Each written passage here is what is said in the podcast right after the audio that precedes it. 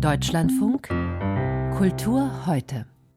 Eine Kehrtwende musste heute auch der israelische Regierungschef Benjamin Netanyahu machen, als er zum Flughafen in Tel Aviv wollte, denn die Zufahrtsstraßen waren blockiert. Wie so häufig in letzter Zeit protestierten Menschen gegen die geplante Justizreform in Israel, wie er auch gerade in den Nachrichten zu hören war. Seit Wochen wächst die Zahl der Gegner gegen diese Justizreform, denn käme sie wie erwartet durch, wäre Netanyahu kaum noch abwählbar, die Rechte von Minderheiten würden eingeschränkt und Entscheidungen des höchsten Gerichts könnten eben mit einfacher Mehrheit des Parlaments aufgehoben werden. Miron Mendel, Direktor der Anne Frank Bildungsstätte in Frankfurt, hat gerade ein Buch geschrieben über Israel reden, so der Titel. Und genau dies haben wir zum Anlass genommen, um mit Miron Mendel über die aktuelle Lage in Israel zu sprechen. Ich habe ihn zunächst gefragt, Herr Mendel, Ihr Buch erscheint heute und einige sehen darin schon eine Gebrauchsanweisung zur Israel-Debatte. Welchen Umgang empfehlen Sie denn?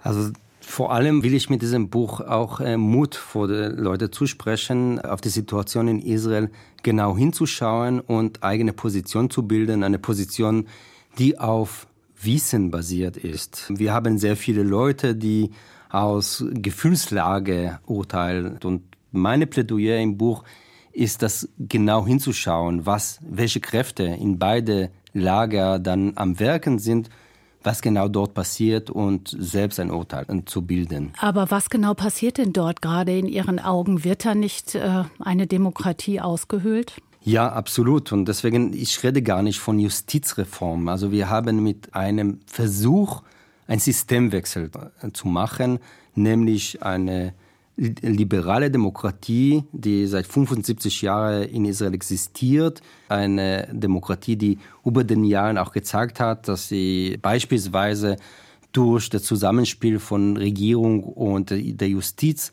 in der Lage ist, auf die Herausforderungen zu reagieren. Und Israel ist über sehr viele Krisen auch immer Demokratie geblieben.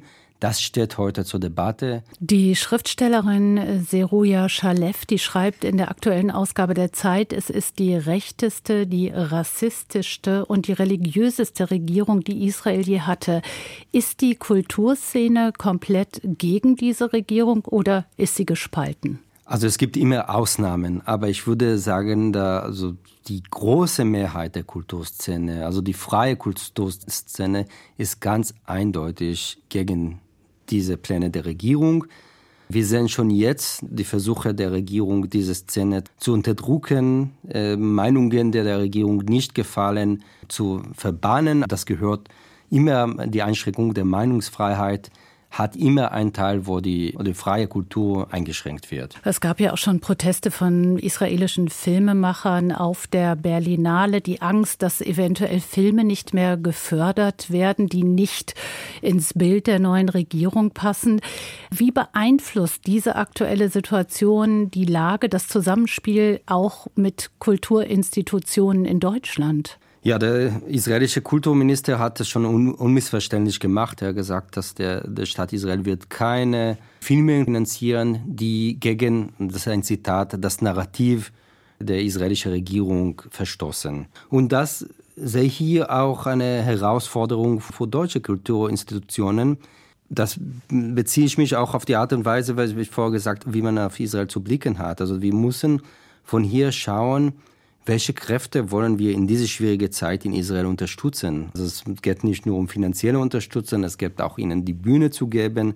Es passiert immer wieder diese paradoxe Situationen, dass israelische Künstlerinnen und Künstler, die in Israel von der rechten Regierung, rechtsextreme Regierung leiden, kommen dann nach Europa und werden von BDS-Aktivisten angegangen. Und deswegen, für mich ist auch diese Situation noch, wir müssen ganz klar diese Bestrebungen der, der Boykottbewegung was entgegensetzen, weil wenn es nicht so ist, dann spielen wir in die Hände der Netanyahu-Regierung. Herr Mendel, haben Sie das Gefühl, dass es einen Einfluss hat, was deutsche Kulturinstitutionen tun? Wird das gehört in Israel oder bedarf es einer eindeutigen Positionierung der deutschen Bundesregierung? Sowohl als auch. Israelis verstehen sich als Teil der westlichen Welt und der Großteil der israelischen Bevölkerung. Ich rede jetzt nicht von, von Ultraorthodoxen, die total segregiert sind, sondern ein Großteil der israelischen Bevölkerung schaut ganz genau, wie über Israel in der westlichen Welt, auch in Deutschland gesprochen wird.